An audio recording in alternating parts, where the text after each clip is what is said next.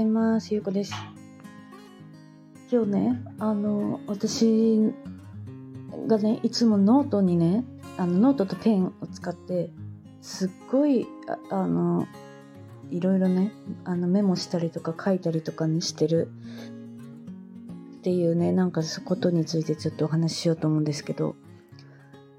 なんか紙とペンって使ってますか？皆さん。なんか手帳とかにね、いろいろ書いてる方もいるかなと思うんですけど、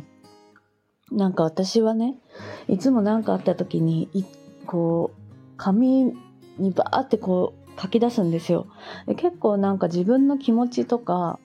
思ってることをね、こう深掘りする時に結構使うんですけど、なんかこう自分がこう表面的に思ってる何かに対して、なんでそう思うのとか、どうしどうしてそう思うようになったのとかねなんかそういうのをこう自分に聞いていくんですよ。こうそしてねどんどん深く深くこう探っていくと本当は心の底でこういうふうに思ってたとかね。なんかそういうのが見えるようになってきたんですよね。なんかこう自分と私はねなんか向き合いを去年から去年から始めてでその時はね結構なんだろう人間関係とかお金のこととか昔の恋愛のトラウマとかね。そういうのをこう深く深くこう自分と向き合って自分に質問したりとかしながらね。なんでその時そう思ったかとかそれその考えが今に今にどう影響してるかとかね。そういうのをこうずっと考えるようになったんですよね。でその時はね本当にもうなんかずっと泣いてたんですよ毎日。なんかその自分の自分が昔そう思ってたんだなっていうのをねこう蓋したりしていくからねこう生きてる上でねそのことを思い出さないように悲しいから。でそれを思い出さないように蓋をしてるのを自分でこうやって開けていくんですよ。でそれが自分で開けれない時はなんかカウンセラーとかあの人に相談するとかして開けてもらったりするんですけどね。で私はねそれ自分で開けれなかったからあのカウンセラーのお友達にね相談して開けてもらうっていうことをねやってたんですけどそれをしだしてからね本当にこう自分のことを考える時間がものすごい増えてでそっからこうなんか方向性とかねこう考え方とかが変わっていくようになったんですよ。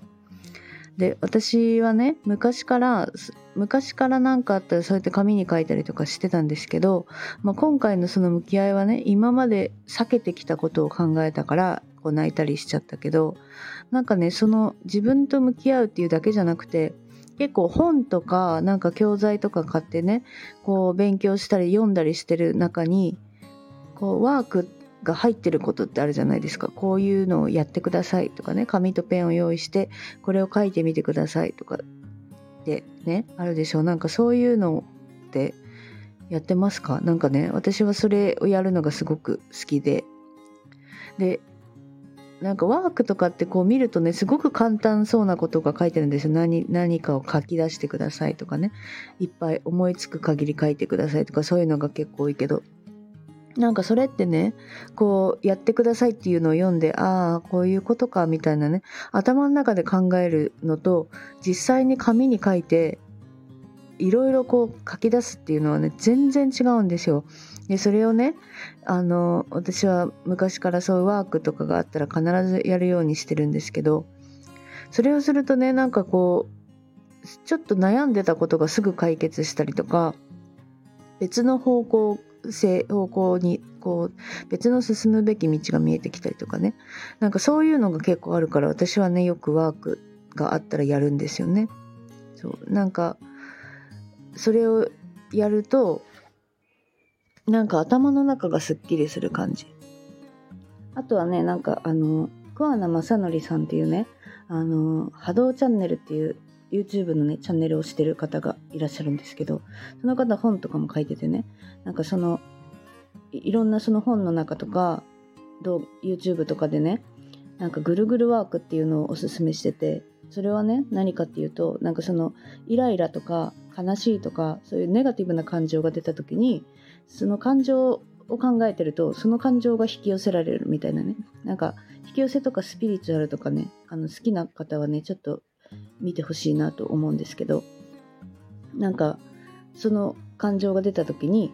その感情を手放すワークみたいな感じでねボールペンと紙をこう用意してその